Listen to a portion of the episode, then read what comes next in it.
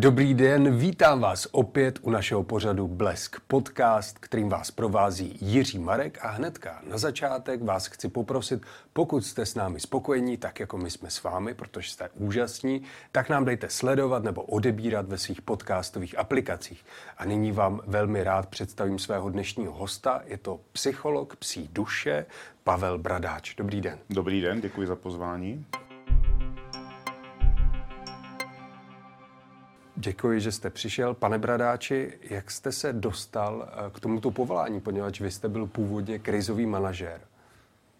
Tak, já jsem byl krizový a obchodní manažér a učil jsem svý obchodníky hlavně, jak mít kvalitní vztahy se zákazníky, jak ty prodeje, aby přinášeli všechny všem. A v určité chvíli jsem vyhořel, už toho bylo moc, už to bylo v podstatě velké, možná i proto, že jsem měl desítky podřízených a k tomu jsem dělal psí akce, zhruba dvanáct víkendů a šest týdnů prázdninových akcí, výcvikových akcí ročně, z toho čtyři v Chodovacku, hodně záchranařinu a v určité chvíli už se to nedalo zvládat, takže jsem to plynule přešel na, na to, že jsme pořídili rekreační středisko, udělali jsme s něho velkou psí školu, kde nám po pár letech jezdilo zhruba patnáct set klientů ročně a na víkendy a tábory a já jsem si původně myslel, jak tam, jak jsem byl vyhořel, jak tam budou provat splachovadla a natírat ploty, ale ukázalo se, že to, co dělám ze psy, má tak velkou hodnotu pro ty lidi, že mi na ty akce jezdili. Začal jsem dělat víkendy pro problémové psy, zjistil jsem, že s tím problémovým chováním je to velká část bohužel způsobena špatnými cvičáky, špatnými psími školami, který ničejí psy doteďka. Mm-hmm. I ty metodiky některé jsou vlastně hodně postavené na, na potlačování nějakých problémů bez zjištění, proč to ten pes dělá. A e, já se snažím prosazovat celou dobu těch třináct let, co dělám profesionálně, pozitivní metody. To znamená mm-hmm. metody postavené na tom pochopení, proč ten pes ty problémy má a potom na vyřešení toho jádra problému, což je obvykle buď stres nebo nenaučené chování, nebo naučené špatné chování, nebo něco takového, kdy lidé to posilují nevědomým vystupováním. A celou tu dobu se snažím ty metody hledat, rozšiřovat, propagovat a pomáhat pejskům právě tímhle způsobem, protože, jak říkám, pokud ten pes je zničený tím, že ho někdo se snažil mu potlačit, ať už špatný chování, ať už agresi a končí to tím, že se ze strachu je více a více agresivní, tak u mě končí pejsci, kteří přede mnou měli jedenáct neúspěšných trenérů třeba i. Mm-hmm. Jo. Já se vrátím k tomu krizovému manažeru. Vy jste asi byl permanentně ve stresu, poněvadž krizový manažer nastupuje na scénu, když všechno předchozí se nepovede a teď to má zachránit tu situaci. Je to tak? Určitě mě to dávalo smysl, určitě mě to taky bavilo. Bavilo. A je to teda velký rozdíl oproti trenérovi psů a krizovému manažérovi? Já se osobně přiznám, že ten základní trénink, ta základní poslušnost, že se snažím vychovávat si skupinu trenérů, vychoval jsem jim zhruba v této chvíli asi čtyřicet, možná padesát a teďka ve, ve škole pro trenéry mám patnáct dalších letos a docela se na to těším a baví mě to. Včera jsem se vrátil z víkendu, kde jsme zase posunuli o kousek dál a chtěl bych, aby oni prostě někomu to dává smysl učit pejsky základní poslušnost. Mně dává smysl hledat problémy, řešit problémy. Naplňuje mě to, že za uh, hodinu nebo za víkend jsem schopen ty lidi a psy posunout, když už ne v tom chování o velký kus, tak aspoň v důvěře psa v majitele a naopak o velký kus. Mm-hmm. Bavíme se o psí duši, psí psychologii, ale často je to spíš jako ta lidská psychologie. Tu taky se snažíte nějak opravovat? Já si myslím, že je to hlavně o lidské duši a i s těmi trenéry tenhle víkend jsme měli hodně, hodně práce na tom, aby oni byli sami sebou, aby byli autentičtí při té práci s těmi lidmi. Ty lidé to poznají, ocení a hodně to platí i o práci s pejsky a ten pejskovi nezalžete, protože pes tak, jak nerozumí lidským slovům, nerozumí mm-hmm. významu lidské řeči, tak perfektně čte naše emoce, perfektně ví, jakou máme ten den náladu, ví to líp než my sami většinou. Hmm, to jste mi perfektně nahrál, děkuji za to. Poněvadž v té, této chvíli v současnosti lidé jsou velmi nervózní, nastále situace, vysoká inflace, válka na Ukrajině, různé strachy a projevuje se ta nervozita. Jak to ten pes vycítí a jak na to reaguje? Jak, to, jak se chová potom? Někteří psi to nenacitují tolik, někteří to nacitují opravdu hodně a posouvají se do stresu. Nejmenší stres psa je poměrně neznámá věc mezi lidmi, takzvané přeskokové chování, mm-hmm. kde ten pes vypadá, že jenom neposlouchá, jenom se s váma nebaví, že s váma nemá zájem. Ty projevy jsou ať už nějaká divokost typu, typu toho, že ten pes divoce běhá a lítá. Někdo to známe, že můj pes třeba, když přijdem do lesa, tak má takovou radost, že první dvě minuty tam lítá jako blázen. Jo? A e, naopak někteří psi jdou spíš do takového útlumu, jakože pasivita. Velmi často pes hodně pročuchá třeba celou vycházku, mm-hmm. protože se bojí venku. V Praze mám pár takových psů, kteří se třeba bojí na vycházku, protože je venku hluk. Mm-hmm. Přijeli z vesnice s těmi majiteli nebo byli odchovaní na vesnici. A e, potom ten pejsek se spíš začuchává, schovává se do sebe. Obojímu se říká přeskokové chování, je to, je to odborný termín, kdy e, ti pejsci třeba nereagují na majitele. Jo? Přesně, jak jsem tady mluvil o špatných psích školách, ten pes přijde někam na cvičák, zavře se do sebe, protože je vytěšený z toho množství psů, protože na ně není zvyklý. Má každý pes velmi individuální potřeby na tu socializaci, na tu schopnost naučit se ten svět. A brát ten svět pozitivně a v tu chvíli ten pes se zase zavře, začne ignorovat majitele, začne prostě nefungovat, lehne si a, a nechce nic dělat. A ve špatné psí škole ho jdou do tlaku, donucují toho psa různým taháním, mechanickým násilím hmm. a podobně. A e, naopak v dobrých psích školách e, zajedno je to o pochopení toho, že ten pes prostě je, má schopnost vnímat tolik a, a je někde v takhle velkém stresu a je potřeba zmenšit ten stres menším počtem psů, větší vzdáleností, pomalejším přístupem, e, laskavostí, maj, vyšší laskavostí majitele a podobně. Vnímáte, že ten problém u těch psů je momentálně častější, že třeba se na vás víc obracejí lidé, že mají toto přeskokové chování? Uh, ono to přeskokové chování prvotně pro ty lidi, uh, oni ho většinou nevnímají jako problém. Oni ho vnímají jako problém až ve chvíli, kdy ten stres toho psa naroste těmi negativními zkušenostmi. Jo, vás už bude každý den sež, v práci seřvávat šéf, jak už to určitě nedělá. Ne. Tak do té práce přestanete chodit rád, začnete se jí bát, začnete se tam chovat uh, divně a hmm. ono se to zacyklí. O to bude to o to horší. A ten, těch pejsků ten problém je velmi podobný. Ten pejsek se dostane do stresu, pokud ti majitelé nepochopí, že to je stres, což se bohužel děje spíše méně, nebo u mě končí psi, kde se to neděje, tak se zvýší nátlak na toho psa, tam se zvýší ty stresové projevy a nakonec ze psa, který byl původně trošku neposlušný, je pes, který je na utracení, protože ze strachu kouše. A je to opravdu tak běžné, že ten pes přejímá tu náladu toho svého páníčka? Je to velmi časté. Mm-hmm. Jo, ono, oni si to zrcadlí navzájem, protože ten pes přestane trošku fungovat. Ten člověk e, buď jde do většího stresu, nebo se špatně snaží vyřešit problém. Typicky štěkání, e, štěkání někde, já nevím, na, na kroky na chodbě.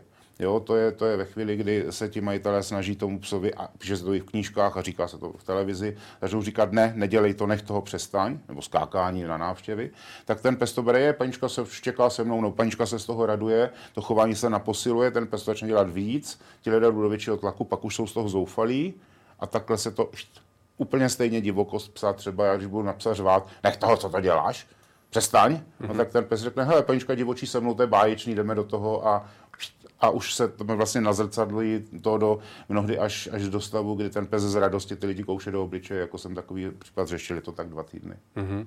A jak se to dá vyřešit? Já myslím, že ve svých videích jste říkal, že si toho psa nevšímat, že to je třeba dobré řešení. To je špatné řešení. Fakt? Pokud to budu dělat špatně. Mm-hmm. Jo, ty, ty řešení, já mám hodně, hodně případů právě z rad z internetu, kde jsou řešení, která fungují třeba v deset procent případů. Pokud já nepochopím, nepochopím princip toho všeho, tak to nebude fungovat. Princip toho problému, protože to, že pes štěká, může mít řádově deset patnáct důvodů a pokud nevím, proč štěká v rámci kontextu té situace, v rámci kontextu toho psa, tak to můžu řešit špatně. To znamená, nevšímat si je, funguje jako všechny rady v definovaných případech. Funguje nevšímat si pár sekund. Jo? Hmm. Dneska, včera jsem řešil s někým e, situaci, kdy e, si zničil psa tím, že si ho nevšímal, protože mu to někdo doporučil na separační úzkost. Jo? E, oni prostě řeší hromadu těch návodů, řeší úplně nesmyslné věci, které ne, ten pes nepřenese na ten konkrétní problém. To, že si psa nebudu všímat, aby si zvykl být o samotě, znamená, že ten pes bude ještě víc trpět, bude mít ještě větší trauma a bude to ještě horší. Hmm. Jo? Ono to může ve zlomku případů fungovat. Já si roz, roztrhám ten vztah s tím psem a v tu chvíli mi to může fungovat, ale já si tím zničím psa a zničím si tím zejména ten vztah, což je věc, kterou já, já poměrně hodně prosazuju, protože čím lepší mám ze psem vztah, tím vyšší kvalitu života má jak pes, tak já. A mm-hmm. ta týmová spolupráce, ten harmonický tým, který je na konci, je pro většinu majitelů to, co vlastně chtějí. Mm-hmm. To dává smysl. Vy, když analyzujete teda tu chybu nebo ten problém u toho psa, um, tak to se setkáváte s tím majitelem a to je jedna otázka. A druhá otázka, vy také nabízíte teda konzultace přes videohovor, tak je možné odhalit problém takto na dálku u toho psa? Já jsem s tím začal během, během lockdownu, kdy nešlo mít osobní konzultace a zjistil jsem, že uh, v naprosté většině případů to jde. Aspoň, aspoň základní rady. Já mm-hmm. právě díky tomu, že mám záznamy přednášek, tak těm to posílám jako materiál, protože během toho rozhovoru to je poměrně krátká doba, hoďka, hoďka a půl, někdy jenom půl hoďky. A dá se, dá se obvykle analyzovat ten problém, pokud si nejsem jistý, tak řeknu, hele, pokud by to nefungovalo, pojďme si, zavoláme si, domluvme si další, nebo mě prostě zavolejte, vyřešíme to, budeme to někam posouvat. Ale na druhou stranu většinou se to podaří. Já si pořád třeba uchovávám obrovskou pokoru před tou svou prací. Jsem školil těch patnáct trenérů celý víkend a přesně to bylo o tom, když jsem jim říkal, hele, vždycky se v téhle práci budete cítit, že nevíte o těch psech dost. Vždycky to prostě je součást té práce, ale na druhou stranu pořád je to dobře, protože vám to pořád říká, hele, jsem si jistý, že ten problém je tohle. Není tam něco, nějaká jiná možnost. Jo? Pes, když doma vrčí, kouše, útočí na majitele, těch důvodů je taky několik. Jo, a nejde to hodit do jednoho pytle, může to být strachová agrese, jakože to je nejčastěji, mm-hmm. může to být zdrojová agrese, hlídání si misky nebo gauče nebo něčeho, jako je to velmi často. Ale může to být někdy i nezvládnutá hra a může to být někdy i, a, a to, že je taky často e, zdravotní problém.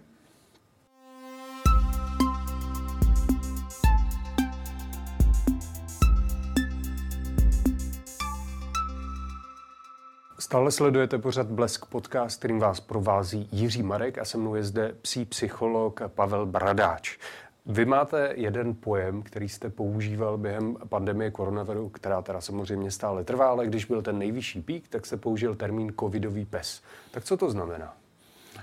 Já dneska spíš rozlišuju covidový pes a covidové štěně, mm-hmm.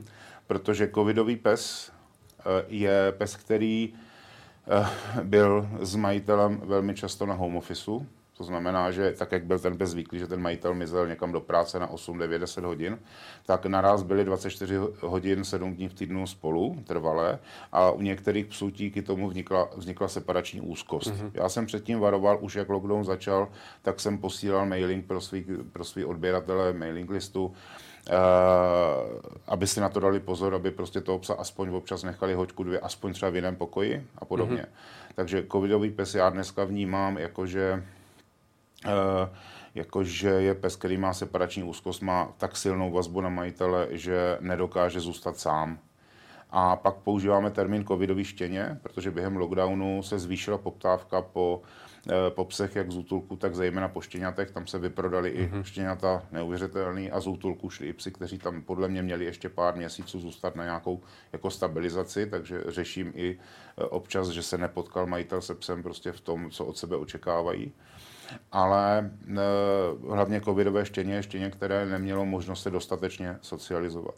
To znamená, každý pes potřebuje určitý objem socializace, správné socializace, protože dneska naštěstí už se u nás pojem socializace v kynologické veřejnosti chápe správně, že je mm-hmm. potřeba socializovat. Bohužel ta realizace někdy je nešťastná v tom, že já místo, abych vytvořil psa, který mě ignoruje ostatní psy a je pořád se mnou a je navázaný na mě, tak když já ho v tom kritickém věku plus minus pěti měsíců, kdy se u psa vytváří motivace, že příček hodnot, tak já ho nechám z devadesát procent si hrát s jinými psy, tak vlastně tam se vytvoří obrovský zájem o hraní si s ostatními psy, to mám na žebříčku hodnot nahoře, a hraní si s majitelem je někde dole nezajímavý, takže pes má obrovský problém s přivoláním a mm-hmm. tahá, tahá na vodítku k ostatním psům, protože se s nimi chce hrát. jo, že, že jsem vytvořil sice to, že mě pes není agresivní na psy, ale mm-hmm. vytvořil jsem to, že já nejsem pro něj zdrojem zábavy, takže já jsem nemálo důležitý a tohleto přetlačit se dá samozřejmě překlopit, vždycky se s tím žebříčkem hodně dá pracovat, ale trvá to díl. Je to prostě práce třeba na půl roku potom. Tak to jsou vlastně dva extrémy, jeden, že pes je vázený na toho pánička, a druhý, že by nejradši byl s tou svojí psí smečkou, vyhrál, hrál si s nima, takže nejlepší je ta zlatá cesta. A když už teda máme toho psa, covidového psa nebo covidové štěně, kteří jsou na, vás, na nás tak navázaní, tak jak se toho nejlépe zbavíme?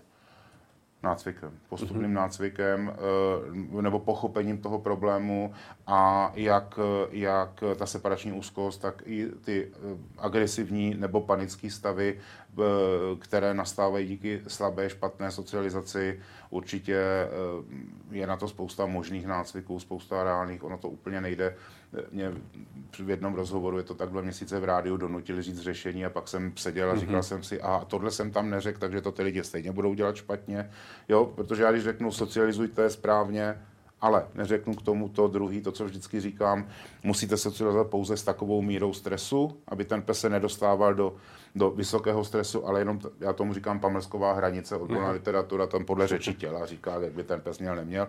Já jsem to zjednodušil kdysi, než jsem tu literaturu ještě četl na pamlskovou vzdálenost, to znamená, pokud mi pes bere pamlsky, je v pohodě, pokud mi nebere pamlsky, je vždycky z nějakého důvodu ve stresu, mm-hmm. ať už mě nebere na cvičáku, ať už mě nebere venku, kdekoliv, a je potřeba se vrátit do bezpečné zóny, na, na tu hranici stresu pouze jenom ťukat v tom opakovaně a e, ona se mi bude posouvat směrem, směrem jakoby do toho většího stresu, nebo respektive ten stejný stres bude ten pes lépe snášet, mm-hmm. takže bude schopen blíž k tomu, co ho stresuje, ať už jsou to cizí psy, lidi, když u těch je to často chování lidí, jo, to, mm-hmm. ty předklony a to všechno, což je průšvih, jo, to, když se vám někdo takhle jde na vychází, je už krásný pejsek, a když ho tam začne ťápat rukama. Mm. To je přesně situace, kterou ten pes vnímá jako ohrožující chování, mm. že něco velmi podobného ve psí řeči je vlastně obrovská hrozba. Zastrašování jiného psa, je to takzvaný oddalující signál, ale obrovská spousta psů tohle vnímá i od vlastního člověka jako ohrožení. A já řeším relativně hodně případů, kdy pes se přijde mazlit a během mazlení na to člověka vrčí a případně ho kopsne. Hmm. Ale to je přesně, on se nepřišel mazlit, on se přišel jakoby jenom přitulit, ale to mazlení už, už ta ruka nad ním v téhle části zejména je vnímaná jako hrozba a ten pes prostě tím, on ne, ne, neútočí agresivně, on jenom stiskne, pustí, ale bohužel my máme málo srsti, že, tak nás to bolí. A říká tím, prosím, nedělej, co děláš, já se toho bojím. To samé platí o vrčení psa. Vrčení je také vnímáno, jako že pes se ovládá domácnost, všechno. Vrčením, pokud si pes nehraje, tak tím vrčením říká, prosím, nedělej, co děláš, já se toho strašně bojím. Velmi často, když, ten, když ti majitelé to vrčení začnou potlačovat, tak na jedné straně ten pes už nebude vrčet, to se dá potlačit, bohužel do stavu, kdy ten pes bude zrovna agresivní. Hned, protože bude, to vrčení už, už říká něco v poloze, já se bojím o život. A pokud budeš tlačit, já nemám kam ustoupit, obvykle někde v koutě nebo takhle, no, natlačený na zemi, já nemám kam ustoupit, takže já nemám jinou možnost, než zaútočit, než se bránit zuby. Hmm. Děkuju.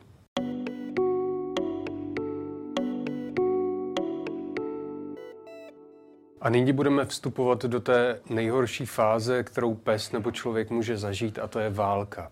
A v této souvislosti se zeptám s válkou na Ukrajině, jak ti psi reagují na to, když se blízko nich střílí, bombarduje, když ten jejich páníček je nervózní, je někde schovaný. Jak, jak na to reaguje ten pes? Jsou psi, kterým je to jedno. Spíše výjimkou než pravidlem. Většina psů, pokud je navázaná na majitele, tak si myslím, že určitě bude trpět traumaty, určitě tam bude vysoká míra stresu. U některých psů spíše díky tomu, že, ti, že nejsou s těmi majiteli, případně že jsou s nimi v krytu, nebo nevím úplně přesně, jak tam probíhá. V každém případě střelba, rachot, tyhle ty věci, případně nedostatek potravin, nedostatek vody musí být obrovsky stresující. Mm-hmm. A ten pes se má tendenci někam schovat nebo utéct, nebo je třeba agresivní na toho svého páníčka, nebo to vůbec takhle nejde říct? Já si myslím, že všechno, co jste řekli, je možné, mm-hmm. protože každý pes má naučenou jinou strategii pro, řeši, pro stres. Jo? Ve stresu jsou čtyři základní strategie, které pes využívá. Je to, všichni známe fight or flight, to znamená útěk nebo útok. ten útok na majitele si myslím, že nebude, když ten pes má rozumný vztah, tak nebude, nebude úplně tak častý. Ta, ta panika bývá poměrně častá. Všichni mm-hmm. známe psy, kteří utíkají, když jsou ohňostroje, třeba utečou z parku domů. Někteří se choulí u majitele, někteří domů. To je taky trošičku ukázka třeba typu vztahu. Ale pak jsou další dvě strategie, ještě fix or Uh, flirt, a to je vlastně stuhnutí anebo snaha rozehrát tu situaci. A tyhle čtyři strategie psové používají velmi často, třeba typicky rozehrát tu situaci, jakože on se sám, sám to bude snažit vyřešit? Nebo snaží to se to vyřešit, jo. To je spíš pro situace kontaktní, mm-hmm. jo, já se snažím říct obecný stav, že ten pes třeba, když, když jde do kolize s jiným psem, nebo když nějaký jiný pes na něj vytváří hrozbu, tak ten pes udělá takovou tu psí úklonu, mm-hmm. jako říká, hele, neblbni, půjdem si hrát. Jo, i tyhle ty schémata tam jsou, oni jsou málo častý relativně, pro tyhle situace spíš je to o tom, že tak, jak ten pes má naučenou to strategii řešení, to bude používat. Ať už je to útěk, anebo je to útok, ale ten útok si myslím v tomhle situaci, ten pes vnímá, že to je, že to je ohrožení zvnějšku, že to není ohrožení tím majitelem, takže ten útok na majitele nebo na lidi je tam málo, málo pravděpodobný. Mm-hmm. A závisí taky ta reakce a to chování toho psa na tom, jaké, jakého je plemena, že tam je třeba ta, to procento, že třeba zaútočí nebo že uteče, je vyšší? Těžká otázka. E, pro mě je příliš komplexní ta otázka, mm-hmm. protože já, včera jsme zase trenéry rozebírali jednotlivá plemena a já, můj názor je, že spíše to záleží na, na individuální zkušenosti toho psa, mm-hmm. než na e, plemeni jako takovém. Každý pes stejného plemene je velká individualita. Já mám teďka pátýho Novofoundlandiana a každý byl úplně jiná osobnost. Úplně, jo, mají společné znaky, jako takovou tu, tu, tu, tu, tu náznak takové té hravé tvrdohlavosti a, a že mají na všechno názor a, a tak dále.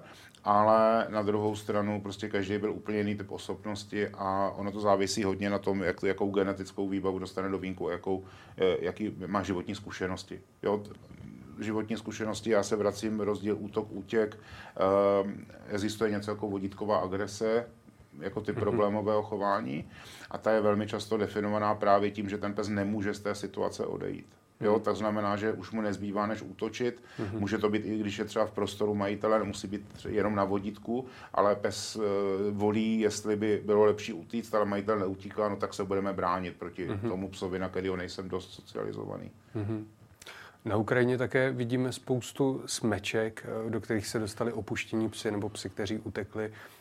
Je u nich možnost, že ten pejsek se z té smečky dostane zpátky, že zase si navykne na třeba nového majitele? Uh, určitě. Jo. Já řeším hodně případů z romských smeček nebo romských osad, co se sem dovezli psi a ta cesta tam není jednoduchá, ale tam to jsou psi, kteří už v základu nedostali to, co dostat měli, základní socializaci na lidi, na psy. Pravděpodobně ty od, psefeny odchovali někde e, zahrabaný v koutě v nějaké bedně a lidé o tom věděli, až ti štěňata se dostali ven.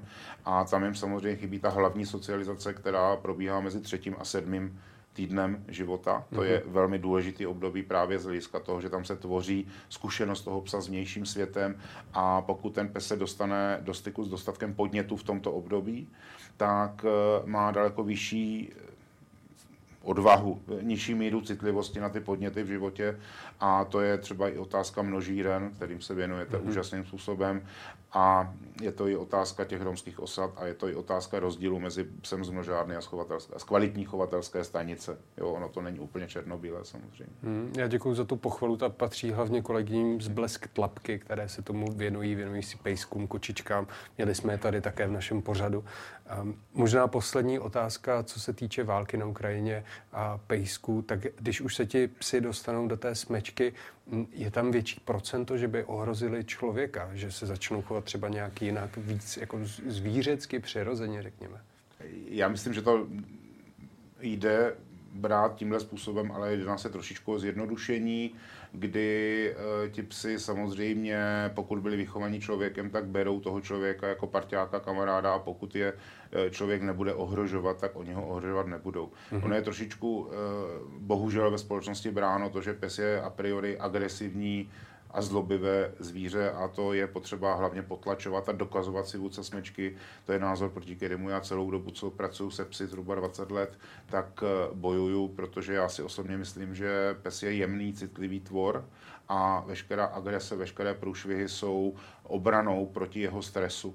Jo, to, že tu situaci nemá pod kontrolou. Já neznám psa, který by na psa útočil jen tak. Vždycky je to...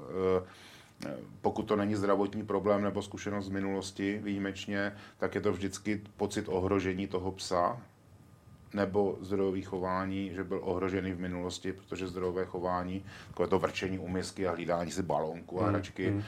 v naprosté většině případů je způsobeno nějakým strádáním toho psa, ať už to byl hlad třeba, že uh, chvena měl eklampsii a ne, čtyři hodiny to ještě nedostalo napít, nebo měl dlouhodobé průjmy, nebo měl zánět střev a žaludku a díky veterináři čtyři dny nejedl.